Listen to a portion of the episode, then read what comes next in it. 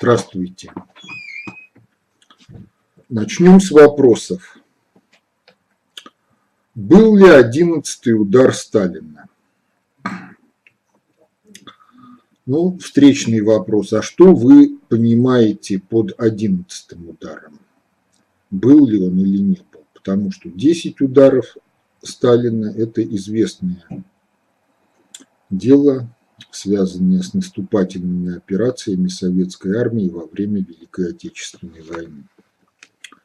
Если смотреть на вопрос более широко, то есть понимая, что гибридная война как социальное глобально-цивилизационное явление существует примерно столько же, сколько существует нынешняя глобальная цивилизация, то вот в контексте гибридной войны, мировой глобальной войны, одиннадцатый удар Сталина – это вот экономические проблемы социализма в СССР, 52 год издания. Книга, к сожалению, не понятая в большинстве своем ни потомками, ни современниками. Молотов ее охарактеризовал в том смысле, что Иосиф Виссарионович там нагородил много чего, а это все не так. Но реально, поскольку Молотов, как сам признается, начал барствовать, то он просто не смог прочитать эту книгу и соотнести написанное с ней с той действительностью, которая сложилась в СССР.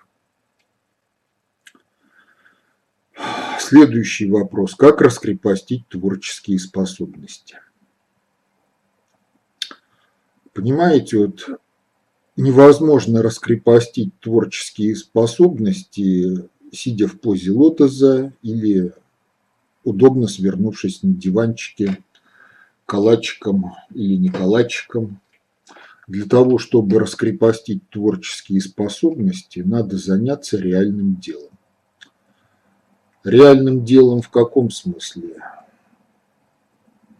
В том смысле, что надо заниматься решением проблем, которые затрагивают не вас, любимого, а множество других людей, как из числа современников, так и потомков.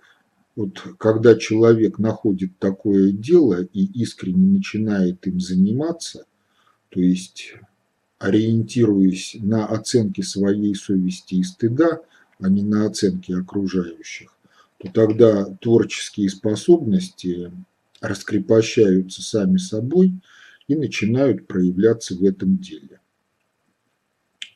Следующий вопрос. Как управлять, восстанавливать в скобках до нимба, осуществлять обмен, защищать свою энергетику, есть ли книги? Ну, то, что относится к этой проблематике, как мы ее понимали, мы изложили в первом томе основ социологии в первой части.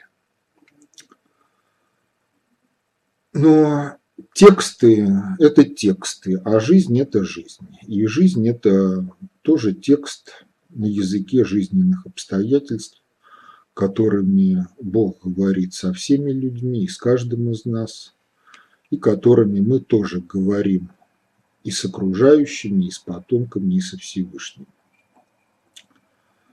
Поэтому, если соотноситься с языком жизненных обстоятельств, то для того, чтобы защищать свою энергетику, оказывать разного рода поддержку другим людям, прежде всего вашим любимым и близким,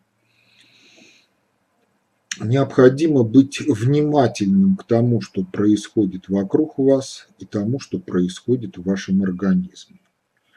Если вы внимательны и осмысленно относитесь к тому, что происходит, то если не, вы не действуете против промысла, то все остальное соответственно конкретике вашей организма и вашей жизни реализуется самим собой. Тут еще раз я хочу подчеркнуть, что есть определенная разница между русской культурой и культурами ведическими. Потому что культуры йоги, разные йоги, это культуры психологического хакерства, по сути. Когда путем осуществления тех или иных психофизиологических практик получается заранее предсказуемый вожделенный для кого-то результат.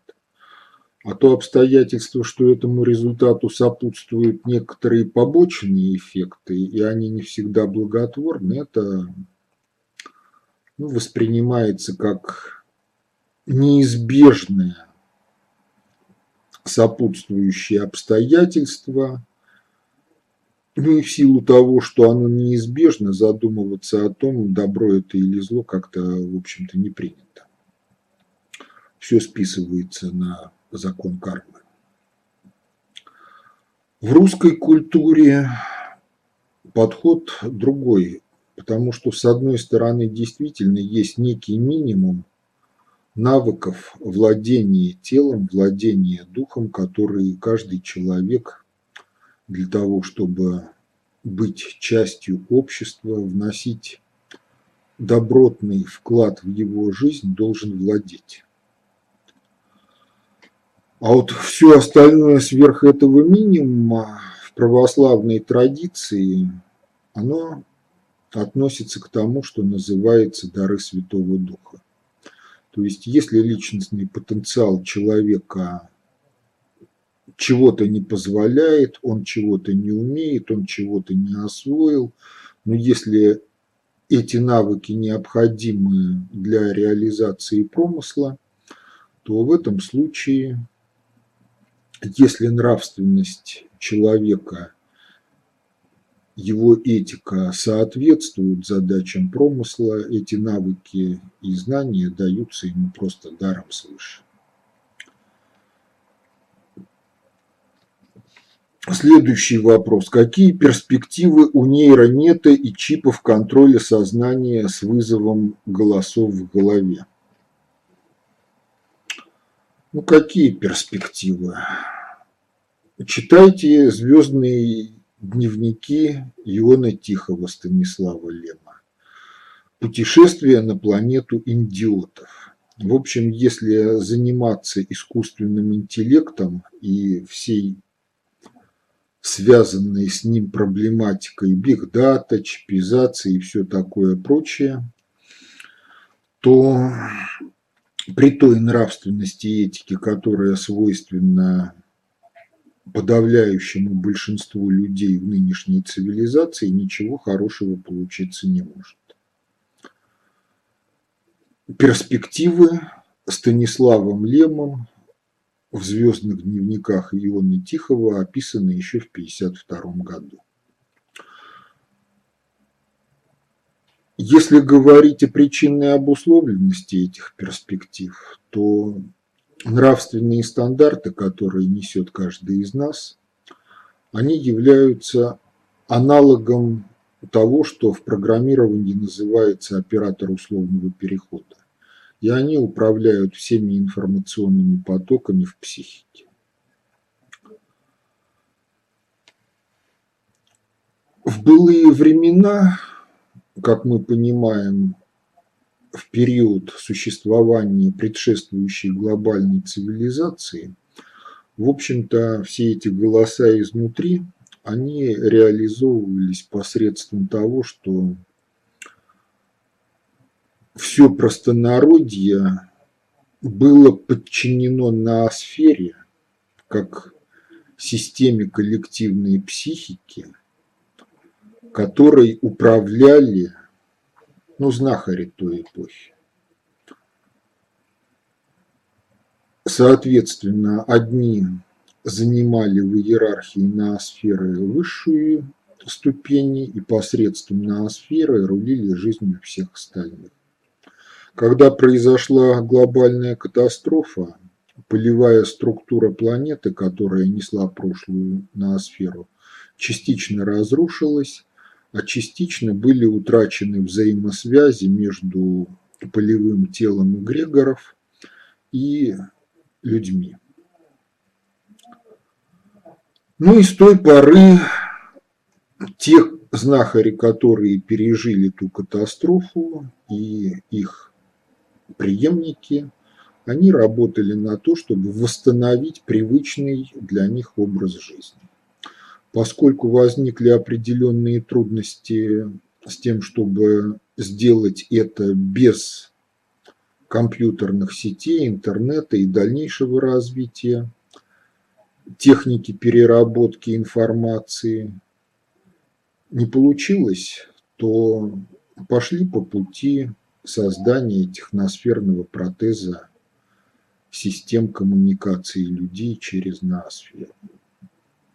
Сама по себе техника, она двояка, потому что с одной стороны это своего рода пластилин, песочек, в играх с которыми не повзрослевшее человечество, в общем-то, не может сделать ничего очень опасного для себя и для окружающих. Ну а с другой стороны, если люди не хотят развиваться и не хотят стать человеками, в том смысле, как это предопределено свыше, то техносфера может стать могильщиком нынешней цивилизации. И все технологии искусственного интеллекта, биг-дата, все, что с ними связано, и то, что еще не придумано, могут стать средством ликвидации, самоликвидации этой цивилизации. Потому что, как я говорил уже неоднократно, главная проблема нынешней цивилизации состоит в том, что если вынести культуру за скобки, то человек – это стадно-стайная обезьяна с никакой врожденной моралью. Но как только человечество становится на путь цивилизационного развития, появляется техносфера, наука, проявляется интерес к магии, парапсихологии, с этого момента человечество перестает быть слабо вооруженным видом и становится все более сильно вооруженным видом по мере того, как эти сферы деятельности развиваются и становятся достоянием культуры. Но если мощи по-прежнему сопутствует никакая врожденная мораль стадно-стайные обезьяны, то мощь и никакая врожденная мораль они несовместимы, если рассматривать жизнь более широко, чем жизнь индивида или жизнь того или иного народа или человечества. Такое несовместимо с жизнью Вселенной. И поэтому в этой системе обратные связи замыкаются через то, что не желающие развиваться культуры самоликвидируются теми или иными средствами. Один из вариантов – это техносфера становится могильщиком. Значит, с этой темой связан еще один вопрос. Зачем был создан Иблис, сатана? Ну, по существу этого вопроса автор должен его обращаться ко Всевышнему непосредственно мы можем наблюдать только то, как употребляется Иблис в русле вседержительности. Дело в том, что человек и личность, и общество может развиваться двояко. На основе любви, исходя из внутренних побуждений, сделать жизнь лучше, ликвидировать опасности и угрозы, какие существуют, а может развиваться под давлением обстоятельств. Если кто-то не в состоянии развиваться ни на основе любви, ни под давлением обстоятельств, то, исчерпав Божие попущение, он становится объектом социальной гигиены. Вот в истории цивилизации Иблис и решает вот эти две последние задачи – создавать обстоятельства, которые стимулируют к развитию, и ликвидировать тех, кто не хочет развиваться даже под давлением обстоятельств.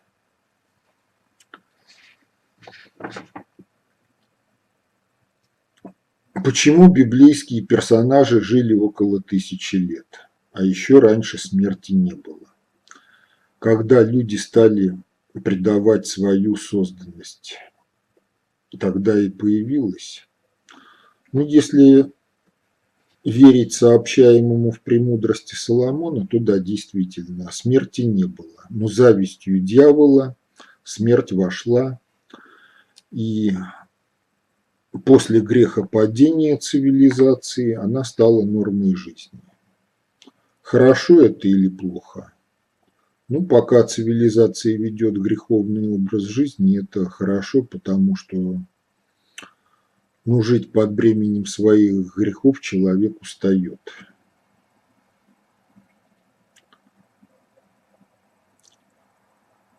В общем, если Моисей был славянином и Тора была дана русскому жречеству, то не оно ли характеризуется в Коране как осел, навьюченный книгами?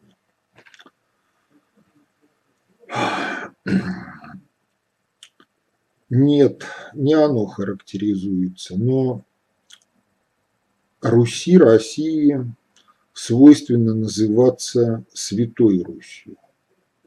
Вот притязания на это самоназвание, они обязывают в жизни к святости. Ну, если кого-то не обязывают, то не надо удивляться, почему страна живет так и не иначе. Существуют ли люди с растительным генезисом, для размножения которых нужно употреблять кровь авелевцев? Не знаю. Подскажите, пожалуйста, книга «Экономика инновационного развития», которую рекламировали вы и Владимир Михайлович, вышла в издательстве «Концептуал» тиражом всего тысячи экземпляров. Это пробный шар? Понимаете, дело обстоит таким образом, что издательство «Концептуал» ведет коммерческую деятельность. И все, чего оно делает, предполагает определенный уровень самоокупаемости. Поэтому многие произведения издаются по мере того, как расходуется тираж ранее изданных. Поэтому, если вас не устраивает тираж в тысячу экземпляров, ну, купите его быстрее, чтобы дальше книга распространялась. Ну, кроме того, современная полиграфия, она не такая, как была, допустим, сто лет тому назад потому что сто лет тому назад издание книги был большой, очень материалоемкий процесс. Ну, представьте, набор, каждая страница либо набрана из типографских литер в определенной матрице, либо отлита как единое целое на специальной машине. И вот таких типографских страниц металлических, ну, по числу страниц в книге. Поэтому в те времена чисто технологически вот сама процедура набора книги, она была очень дорогостоящей и не самой последней долей в себестоимости издания. Поэтому принцип был такой, что чем выше тираж, тем дешевле книга. Чем ниже тираж, тем большая доля вот этой металлической работы приходилось на каждый экземпляр книги. Сейчас технологии издания, они другие.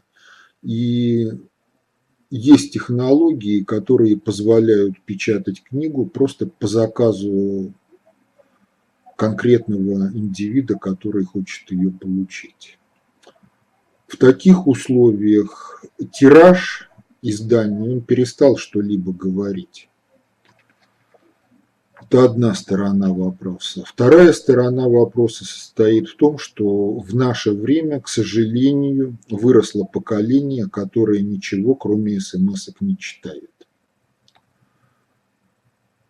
Максимум, что они способны прочитать, это один-два абзаца какого-то текстового сообщения в интернете.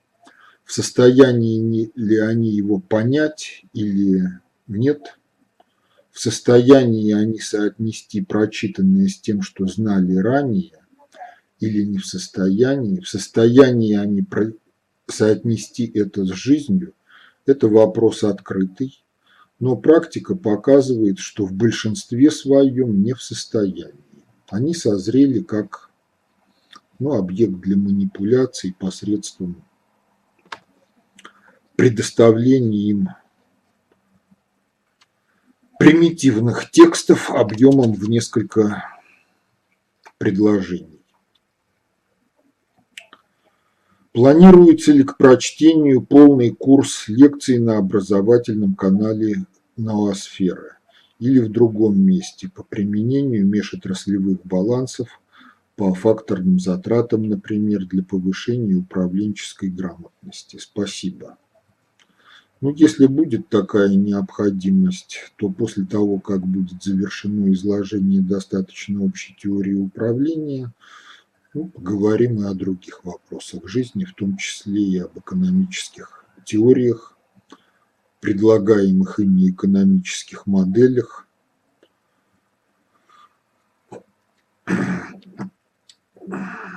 То есть это, по сути, не вопрос, просто должна быть определенная очередность в подаче информации, потому что проект «Сфера» – это долгоиграющий проект.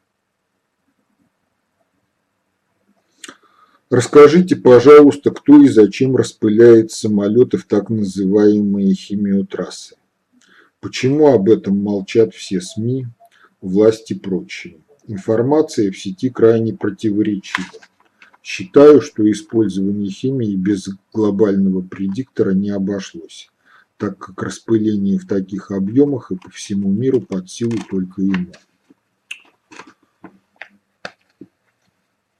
Ну, почему, кто и зачем распыляет, я конкретной информации не имею. Второй вопрос связан с тем, что объемы распыления наверняка сильно преувеличены, потому что если бы это было нормой, то во многих аэропортах был бы персонал, который занимается заливкой этой химии в самолеты, и была бы утечка информации, соответственно. Поэтому, если такого рода массовых утечек информации, охватывающих все страны мира, нет – а они неизбежны при любом режиме секретности, то это показатель того, что такого рода вещи, если и делаются, то делаются не в таких масштабах, как об этом привык рассказывать интернет. То есть могут существовать некоторое количество специальных авиабаз, на которых обслуживаются специально приспособленные для этого самолеты, и они могут действительно летать и распылять чего-то. Какое может быть воздействие?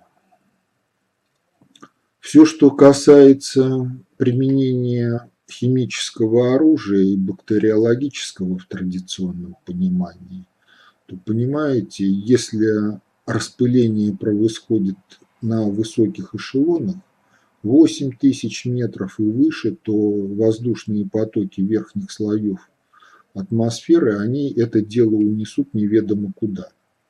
То есть точность поражения, она предельно низкая в этом случае.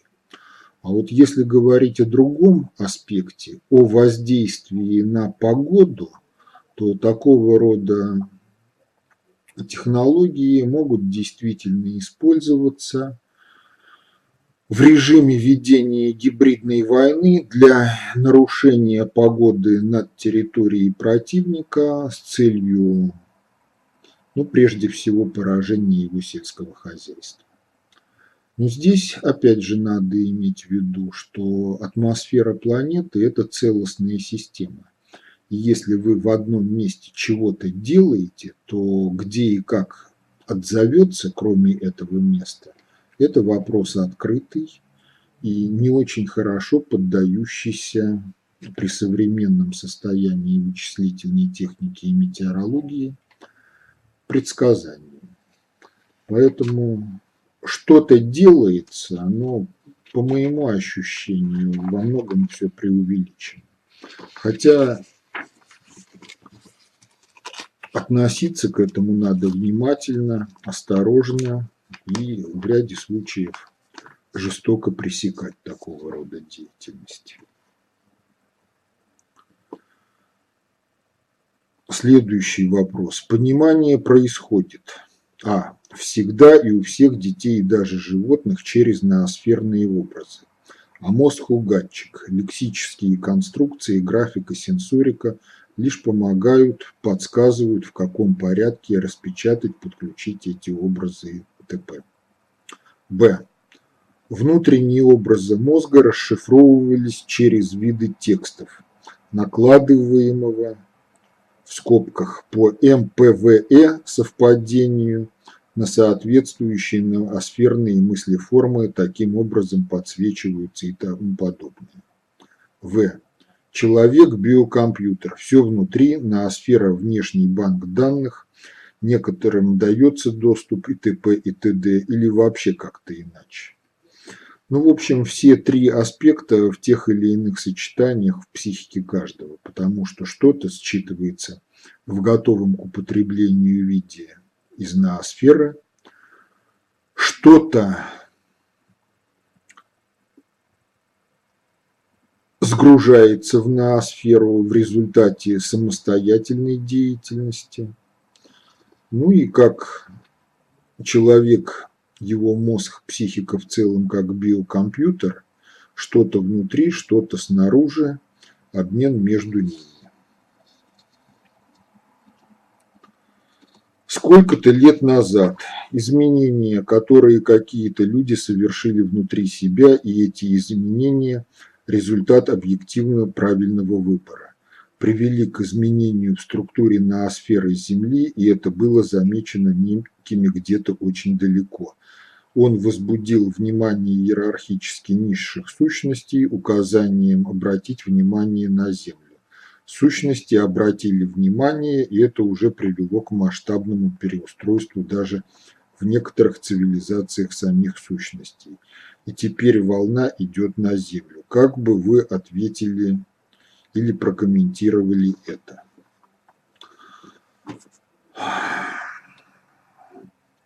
Понимаете, вот если есть любое внешнее воздействие, оно достигает результата, то всегда есть вторая сторона аспекта. В объекте воздействия есть что-то, что позволяет достичь результата.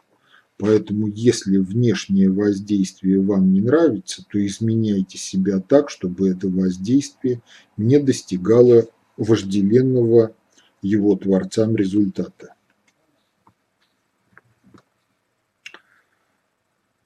Следующий вопрос. Все же Бог, равно Вседержитель, не знает однозначно, как сложится судьба человечества из множества ее вариантов, иначе зачем испытывать?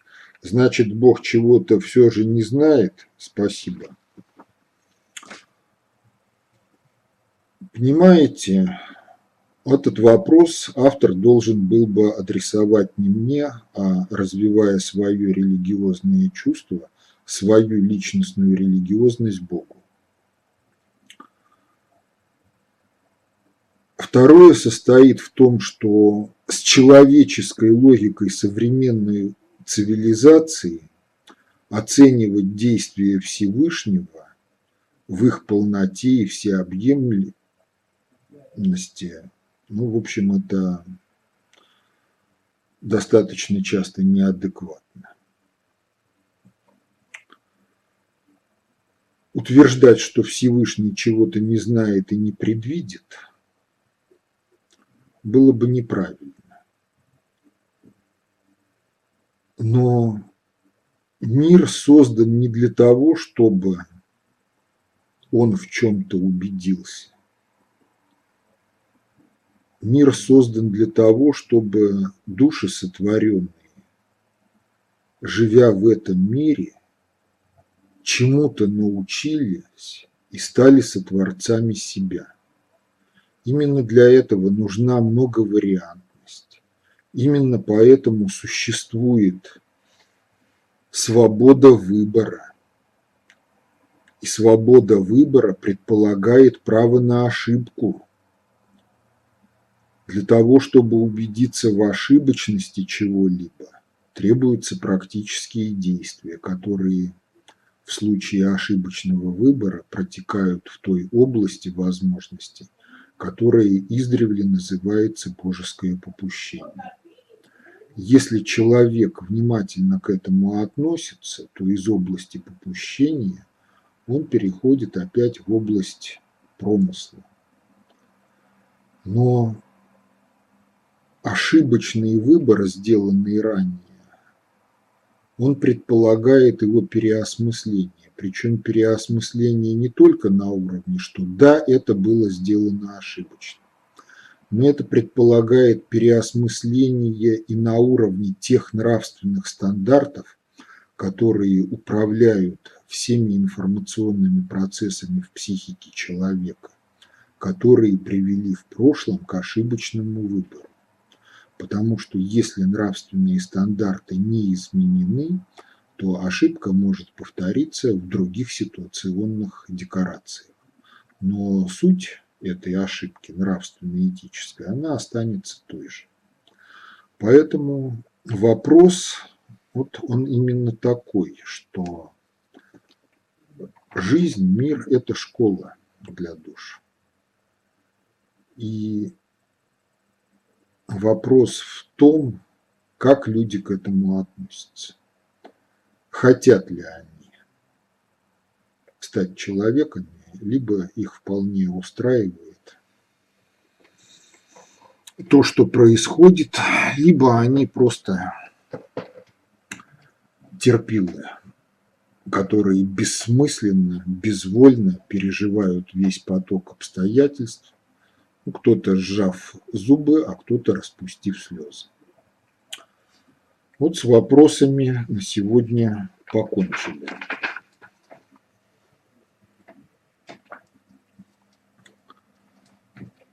Теперь продолжим занятие достаточно общей теории управления.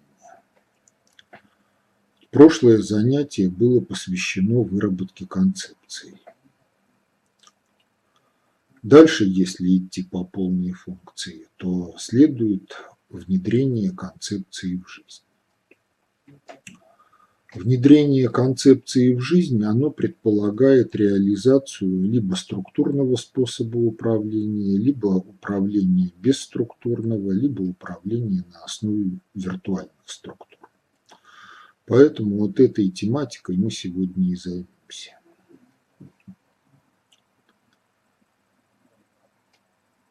Ну, проще всего, конечно, это структурный способ управления. Проще всего структурный образ, способ управления реализуется в технике. Системы автоматического управления самолетами, кораблями, подводными лодками, производственными предприятиями и всем прочим, в большинстве случаев это структуры, набранные из каких-то элементов – каждый из которых функционально специализирован и взаимодействует с другими элементами структуры, ну и если это функции предполагают, то и с внешней средой, с которой взаимодействует объект управления. Вся конкретика, как строить такие структуры, ну, расписана в прикладных теориях управления каждой сферы деятельности соответственно. Особый вопрос – это социальное управление и формирование структуры, реализующих концепцию в жизни общества.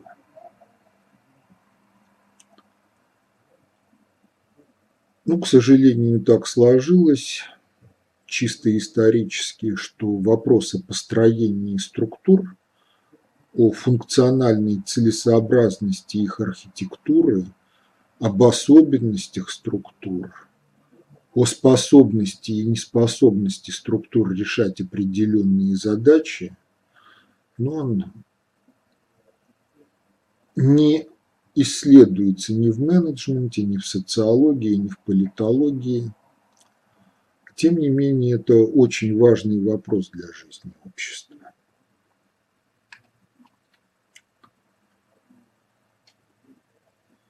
Есть работа о культуре административной деятельности. Там этот вопрос был затронут. Суть дела сводится к чему? Что если есть некий алгоритм управления, то его можно представить в качестве сетевой модели.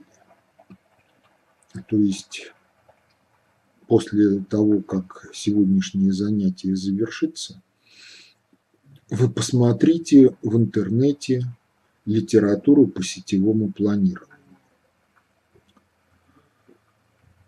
Ну, если вкратце, то суть проста. любой процесс можно представить как сеть. Как это делается? Ну, процесс имеет начало, процесс имеет завершение. Начало и завершение в аппарате сетевого планирования именуются событиями. Начало и завершение соединены прямой линией, которая называется работа. Вот при минимальном и детальности рассмотрения процесса любой процесс – это начало, работа и завершение. Если мы наращиваем детальность, то начало и завершение процесса сохраняются, а вот линия, которая названа работой, она под микроскопом преобразуется в сеть, потому что начало процесса предполагает начало некоторого множества работ.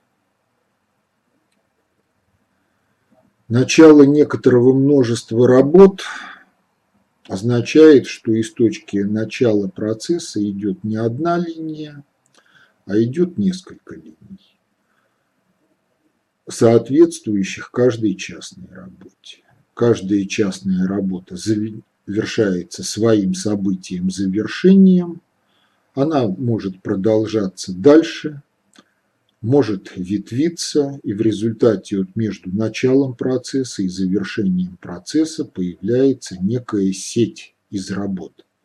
Вся последовательность этих работ, их взаимосвязи отражены в этой сети.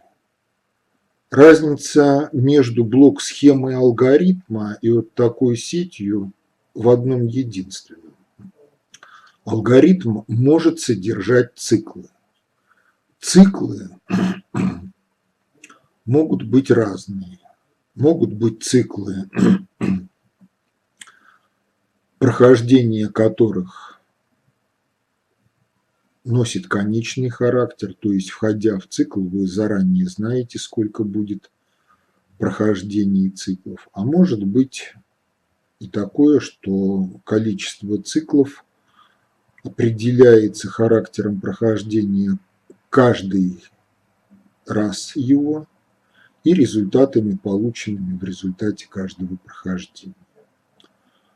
Вот сетевая модель, она не может содержать циклов она может содержать скрытые циклы в виде работ, которые в разных вариантах сетевой модели могут иметь разную продолжительность.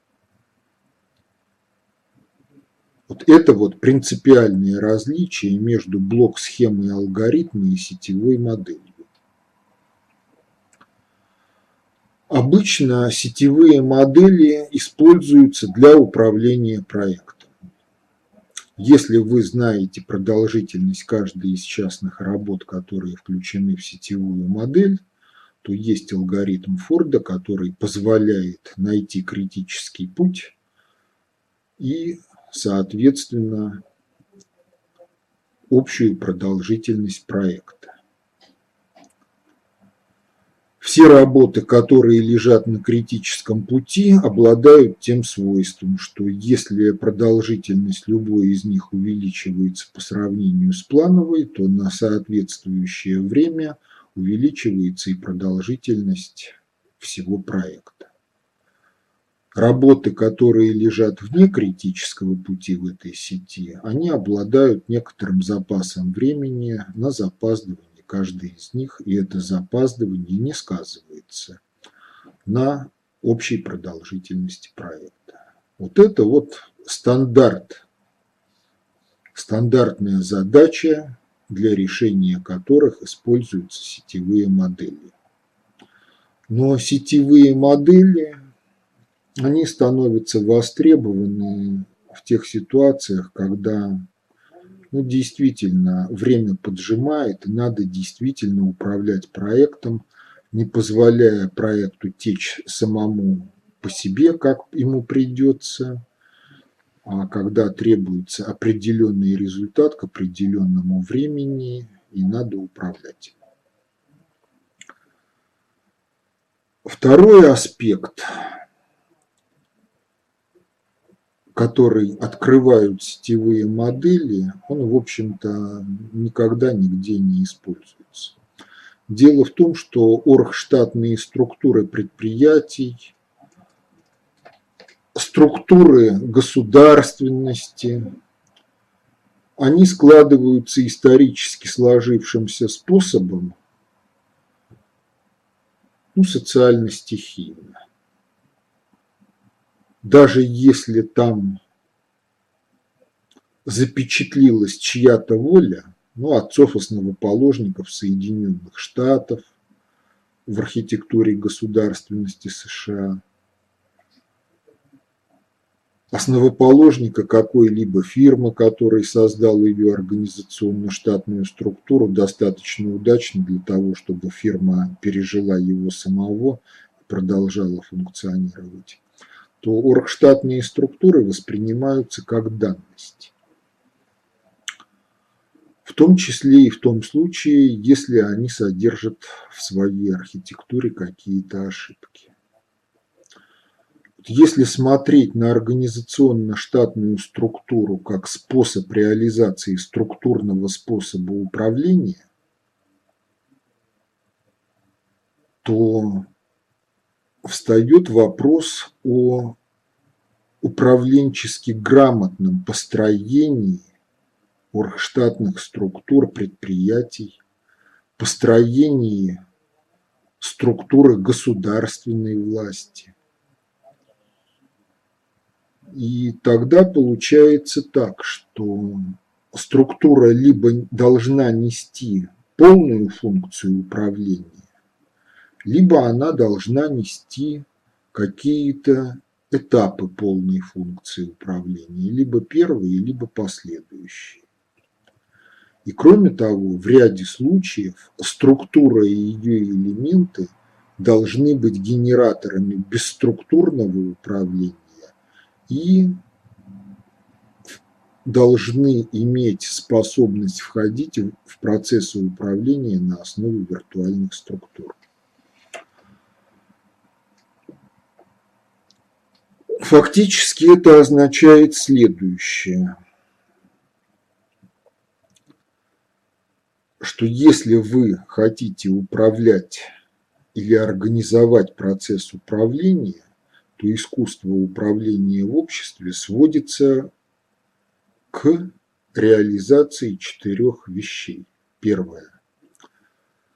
Разделение частного процесса управления, который вы берете под свое управление, на фрагменты, каждый из которых должен быть более-менее обособлен от всех остальных.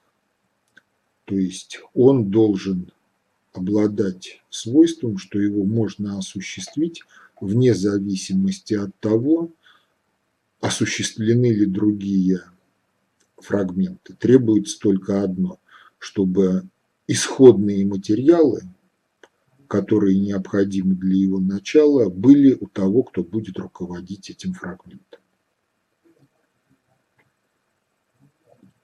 Дальше за всю совокупность фрагментов должна быть распределена единоличная персональная ответственность. Единоличная персональная ответственность требуется для того, чтобы в процессе не возникало бесхозной информации, по отношению к которой фрагмент или процесс в целом может оказаться критичным. Если организуется коллективное руководство, так называемое, и нет единоличной персональной ответственности, то тогда всегда найдется какая-то информация, критичная по отношению к успеху проекта, которая не будет достоянием никого из управленцев в коллективном руководстве и не будет своевременно выработано и осуществлено соответствующее управленческое решение. Единоличная персональная ответственность в данном случае не означает тиранический способ руководства подчиненным. То есть она не предполагает реализацию принципа «я начальник, все остальные дураки должны меня слушать». Потому что управленческое решение может быть выработано как на основе коллективной деятельности, так и единолично. Но вот когда дело доходит до его реализации, то ответственность всегда должна быть единоличной персональной. После того, как ответственность распределена, должны быть распределены полномочия, потому что ответственность без полномочий не может быть реализована. И должны быть ре... распределены ресурсы, которые необходимы для реализации каждого из фрагментов проекта. Вот если делать это, соотносясь с аппаратом сетевого планирования, с сетевыми моделями, то получится очень простое соотношение вот этих вот четырех принципов и сетевых моделей. То есть каждая работа должна находиться под чьей-то единоличной персональной ответственностью рубежами передачи ответственности могут быть только события. То есть то, что по отношению к одной работе является завершением, а по отношению к другой работе является началом. Завершение предшествующей работы является одним из необходимых оснований для того, чтобы начинать следующую работу. Это можно назвать рубежами дискретного контроля. На рубежах дискретного контроля характеристики всех работ простые. Выполнено, не выполнено. Никаких там выполнено на 99,8% быть не может. Это не выполнено никаких выполнено на 101,102% тоже быть не может. Это тоже не выполнено. Выполненность работы предполагает определенность критериев выполненности, метрологическую состоятельность каждого из критериев. И вот если это есть, то тогда организационная штатная структура или структура государственной власти, любая иная управленческая структура может быть соотнесена сетевой моделью процесса, который находится под управлением этой структуры. И требование одно в сетевой модели не должно быть бесхозных фрагментов.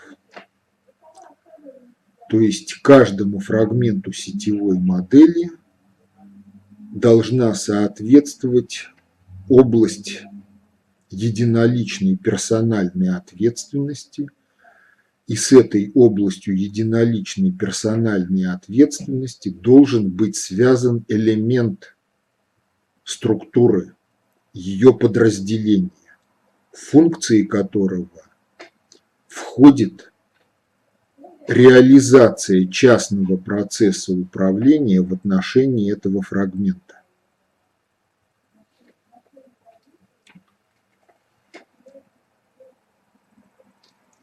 Если есть бесхозные элементы сетевой модели, то может быть все что угодно. Если в них, если они некоторым образом управляются кем-то как-то, то это может привести и к благим результатам, и к срыву проекта в целом, вне зависимости от того, чего и как вы хотите.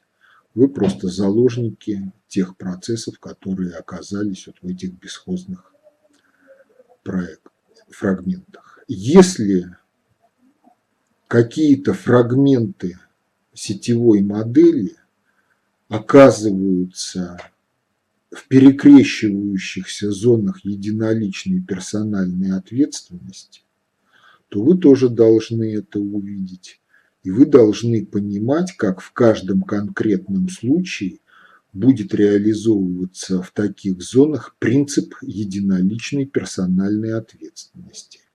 Кто кому подчинен и в каких условиях. Понимаете, технологические процессы многие, многие процессы социального управления, они таковы, что вот невозможно избежать пересечения зон ответственности.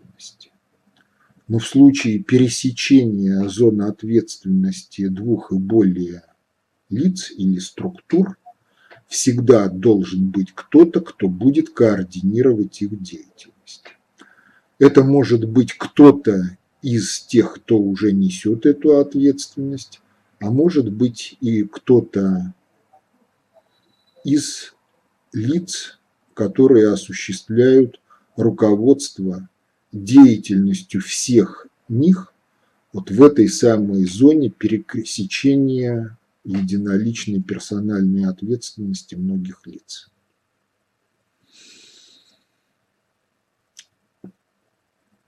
Процессы социального управления таковы, что в большинстве случаев построить вот сетевую модель как линию которая бы действительно отражала то, что происходит, ну, невозможно. Поэтому именно и получается сеть, а в сети присутствуют многие работы, которые требуют соучастия в них разных специалистов, разных подразделений, но для того, чтобы был получен результат, требуется координация деятельности всех них в зоне пересечения вот этой вот единоличной персональной ответственности.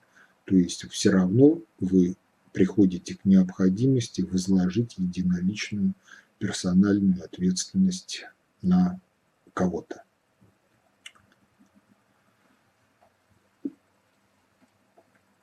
Вот если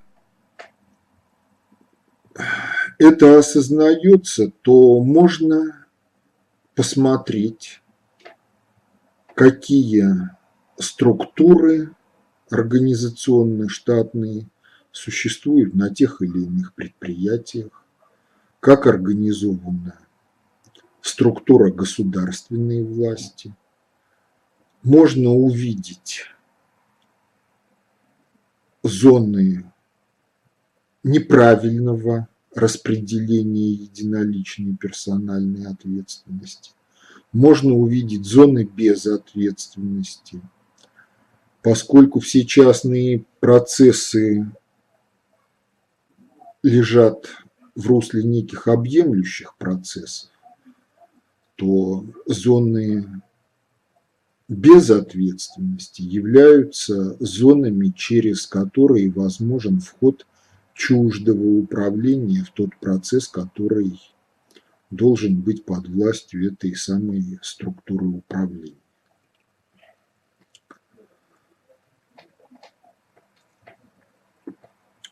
Дальше понимаете, получается достаточно часто так, что структура, она ориентирована на решение каких-то массовых задач. Массовые задачи являются стандартными, и распределение вот единоличной персональной ответственности, полномочий и ресурсов по элементам структуры, оно ориентировано вот именно на решение этих задач. Но если структура сталкивается с какими-то новыми задачами или редкими нестандартными задачами, то такой вот жестко структурный подход не позволяет решать эти задачи. Что делать в такого рода ситуациях? Вот бюрократический подход состоит в том, что надо создать новые подразделения, которые бы решали эти задачи. Деловой подход состоит в том, что существующая структура должна быть основой для личностного взаимодействия тех кто может решать эти редкие или новые задачи. И, соответственно, те должностные обязанности, которые предписаны штатным расписанием, положением о тех или иных подразделениях в этой структуре, они должны допускать гибкость в том смысле, что задачи, требующие нестандартного решения, могли бы решаться на основе самоорганизации руководителей тех или иных подразделений или персонала этих подразделений. Ну, на эту тему писал Форд он очень иронично и критично относился к гениям организации, которые в состоянии породить оргштатное расписание, где все-все-все-все-все прописано. И неспособность преодолеть конфликт между жестким распределением, однозначным распределением должностных обязанностей полномочий в сложившихся структурах и потребностью структур решать какие-то задачи, которые не вполне соответствуют этим должностным полномочиям, это вот одна из больших проблем – управления предприятиями, особенно научно-исследовательскими и проектно-конструкторскими.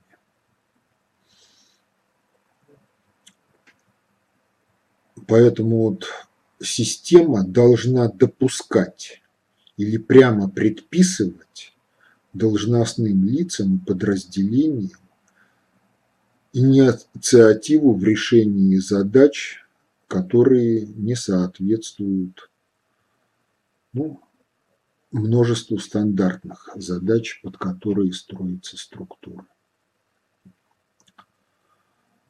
По отношению к экономике, вот то, что я сказал о сетевых моделях, оно имеет еще один аспект. Ну, если мы рассматриваем сколь-нибудь большое предприятие, то там есть несколько таких управленческих задач, которые надо решать для того, чтобы предприятие функционировало. Ну, первая задача – это управление производственным процессом. Ну, на большинстве предприятий это совокупность взаимодействующих друг с другом цехов. В каждом цеху управление теми технологическими процессами, которые для него характерны. Но прохождение заказа через производственный процесс тоже нуждается в координации. Поэтому неизбежно появление того, что называется служба главного диспетчера или что-то в этом духе, которая принимает к исполнению заказ и обеспечивает прохождение заказа через всю сеть работ, которая приходит, приводит к завершению этого заказа и передаче продукции заказчику или на склад готовой продукции. Вторая задача – это обслуживание технологического оборудования, на основе которого ведется производственный процесс. И она тоже требует своей сети, своей структуры, которая во многом независима от структур, связанных и несущих производственный процесс как таковой. Дальше получается так, что обслуживание производственного оборудования и функционирование производственного оборудования в одно и то же время в большинстве случаев невозможно. Соответственно, возникает потребность в координации деятельности структур, несущих производственных процесс, и структур, несущих обслуживание производственного оборудования для поддержания его в работоспособном состоянии. Ну, в общем, это приводит к тому, что появляется нечто под названием директорат завода управления, которое координирует деятельность структур, несущих производственных процесс, и структур, обслуживающих производственные процессы поддержания технологического оборудования в работоспособном состоянии. Дальше. Ни одно предприятие не является самодостаточным в аспекте производства и потребления продукции, с которой оно имеет дело. Любое предприятие обладает ценностью, значимостью только как элемент, объемлющий его производственно-потребительской многоотраслевой системы, частично локализованной в пределах государства, а частично и выходящей за пределы государства. Поэтому на директорат предприятия ложится еще задача взаимодействия с внешними хозяйствующими субъектами и государственной властью.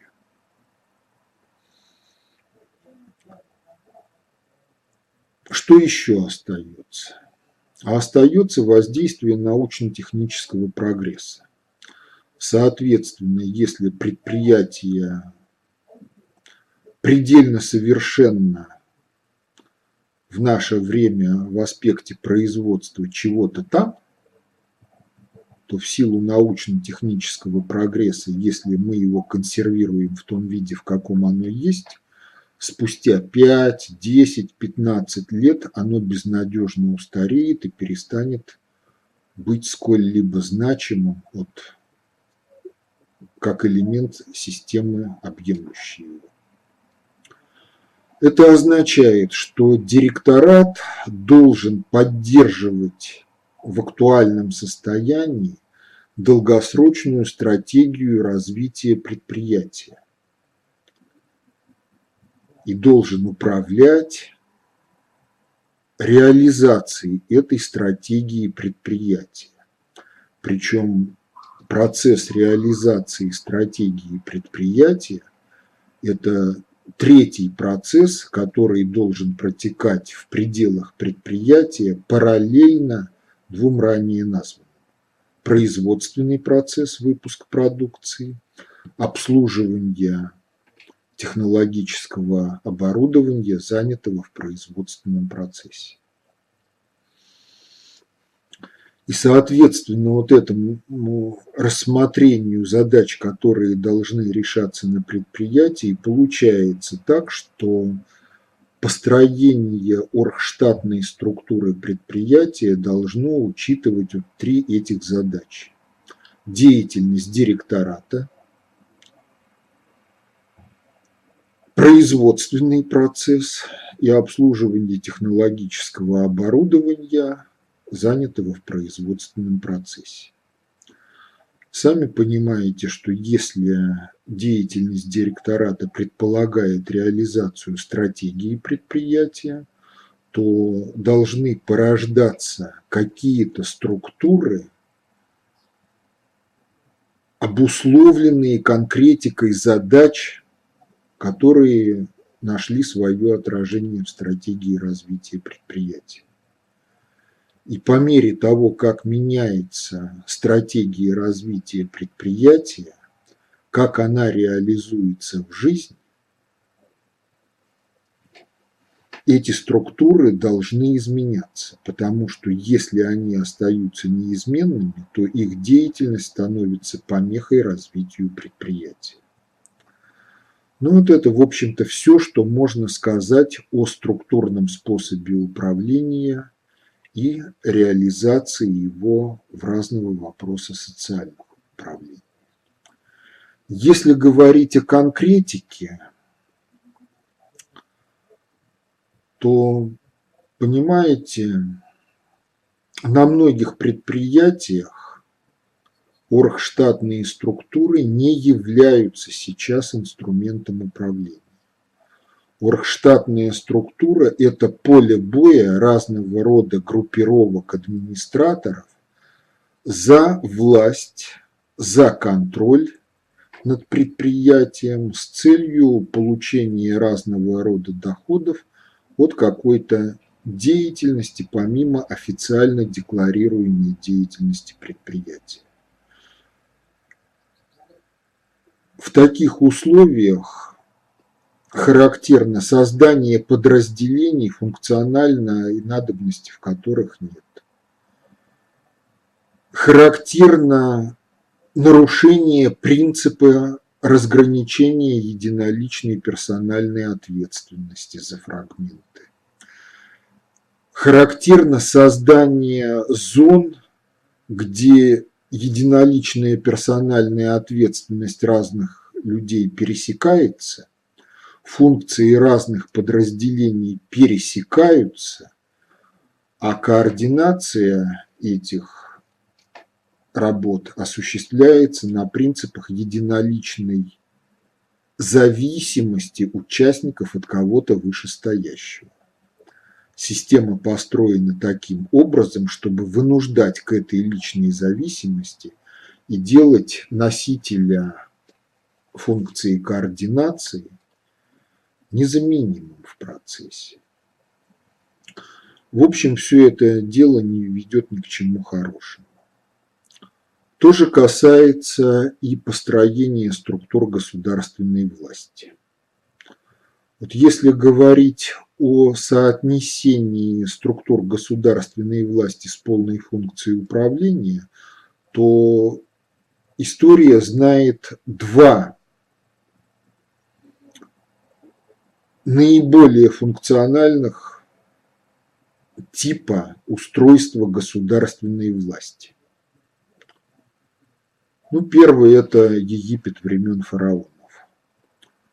Египет времен фараонов – государственность, способная к несению полной функции управления.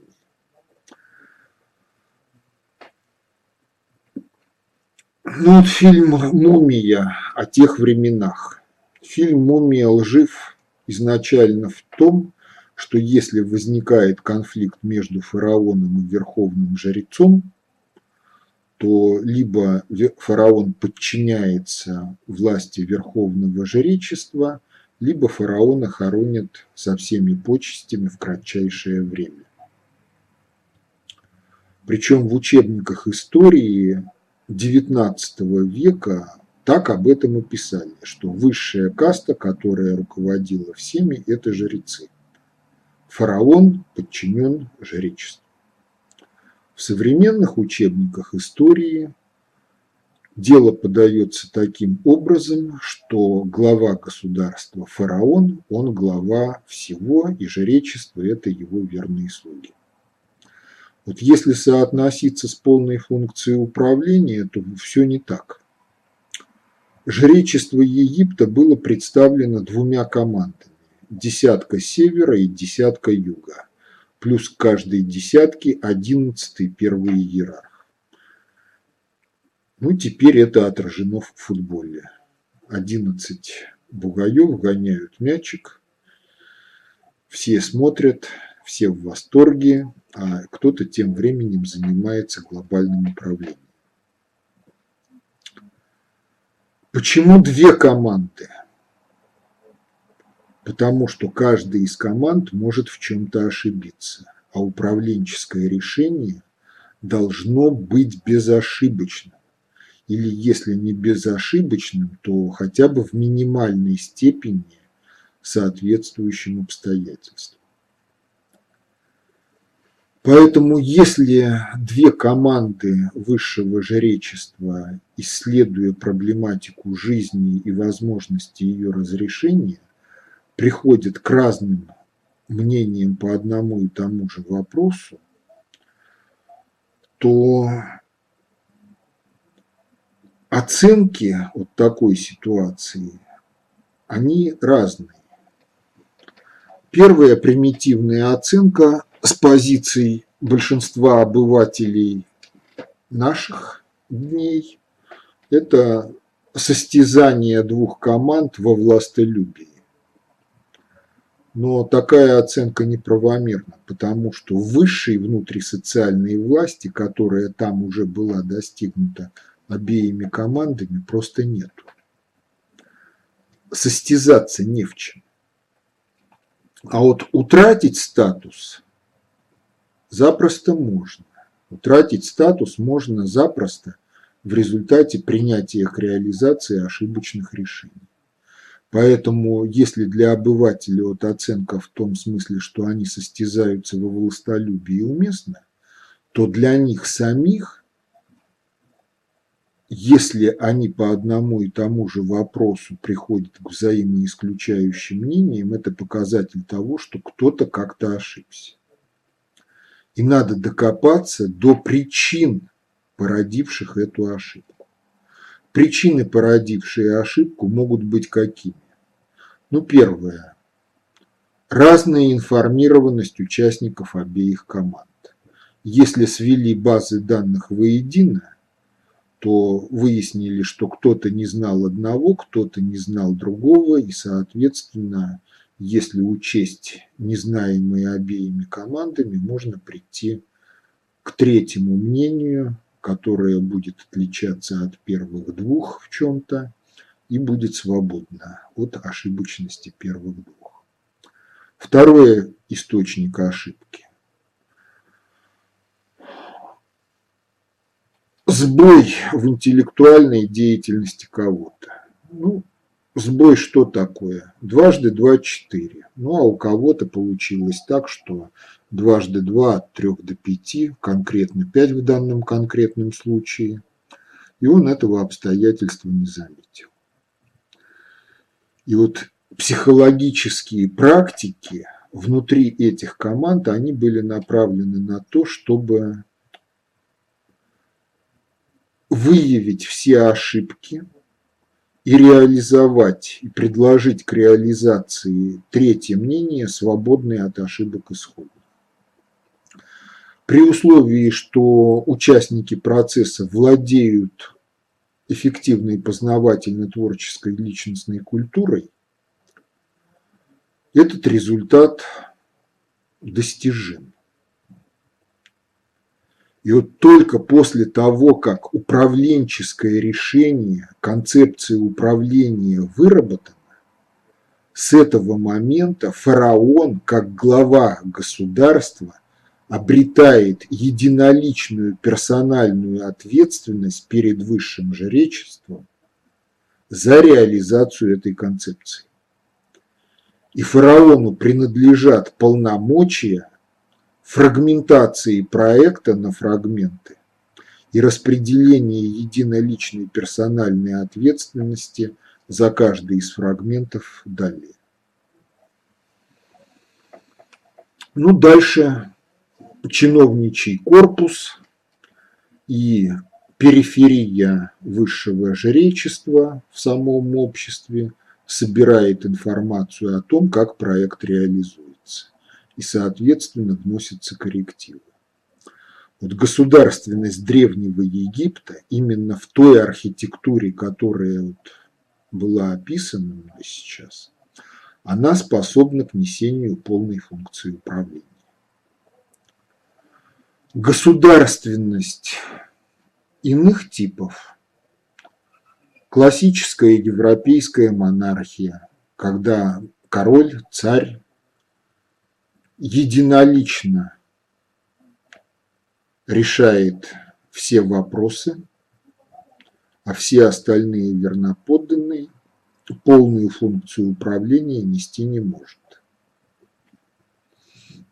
Именно в силу того, что этапы, относимые к деятельности концептуальной власти, вот этих же двух жреческих команд, которые вырабатывают концепцию управления или управленческое решение конкретное по отношению к какой-то проблеме, они в этой системе не решаются должным образом.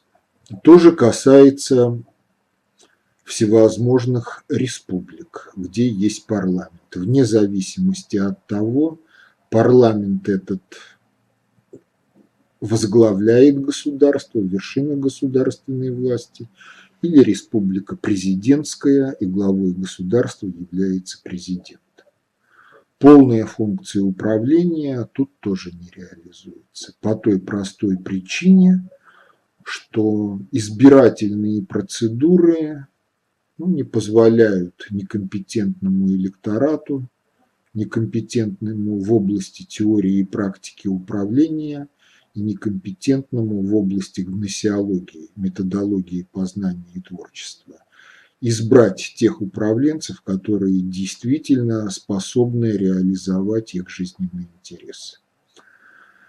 В противном случае следует признать, что немцы, исходя из каких-то мазохистских устремлений, в 1933 году проголосовали за партию Гитлера для того, чтобы получить 9 мая 1945 года в его исторически известном виде.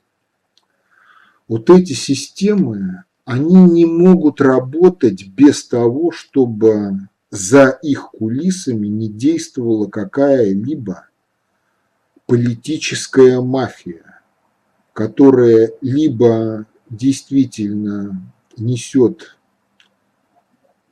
первые этапы полной функции управления, то есть выявление проблем, выработку концепции их решения, внедрение концепции в жизнь государственного аппарата и общества, либо периферии этой мафии проникает внутрь общества извне, и государство в форме президентской или парламентской республики – утрачивает суверенитет в силу того, что некому нести первые этапы полной функции управления. Если соотноситься с полной функцией управления, то государственность, прописанная в Конституции СССР 1936 года, это тоже государственность, структура которой позволяет нести полную функцию управления. Вы посмотрите, что было. Верховный Совет СССР включал в себя две палаты. Палата Совет Союза и Совет национальностей. Обе палаты равноправны. Решение принимается, если обе палаты проголосовали «за». Если обе палаты проголосовали по-разному, решение не принимается и должна создаться согласительная комиссия которая должна вот выявить причины в идеале, почему решения обеих палат не совпали, и предложить некое третье решение, за которое палаты должны проголосовать единогласно за. Тогда решение принято. Если решение не принято после работы согласительной комиссии, то должны быть новые выборы в Верховный Совет СССР. Если решение принято, то решение передается в систему исполнительной власти. Совет народных комиссаров по Конституции 1936 года, а в последующем правительство. И оно реализуется. Что было неправильно в СССР? Госплан был при Совете министров. Фактически Совет министров, его экономический блок должен был быть при Госплане, под Госплан.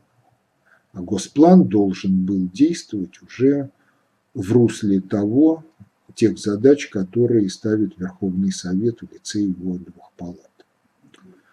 Почему система оказалась неработоспособной?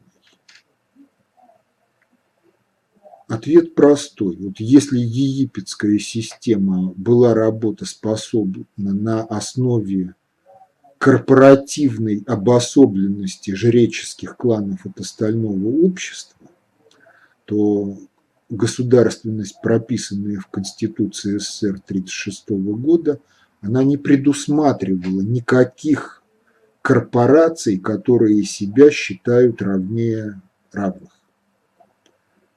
Первыми среди равных и так далее и тому подобное. Конституция СССР 1936 года ориентирована на общество, в котором знания, необходимые для осуществления концептуальной власти, доступны всем и каждому. И, соответственно, если общество само концептуально властно, то оно в состоянии избрать депутатов всех уровней, которые тоже будут концептуально властны и управленчески состоятельны. Ну а если в ком-то общество ошибется, то Конституция СССР 1936 года предусматривала право досрочного отзыва депутатов, если они не справляются со своими обязанностями. Другое дело, что общество в 1936 году не понимало этого, поэтому Право отзыва декларировалось в Конституции, но не было обеспечено юридически процедурно. Конституция 1936 года изначально предусматривала состязательные выборы, но бюрократическая мафия настояла на том, чтобы состязательных выборов не было. Общество этому тоже не противилось. То есть, понимаете, в том, что государственность, прописанная в Конституции СССР 1936 года, оказалась несостоятельной, это выражение одной из управленческих закономерностей.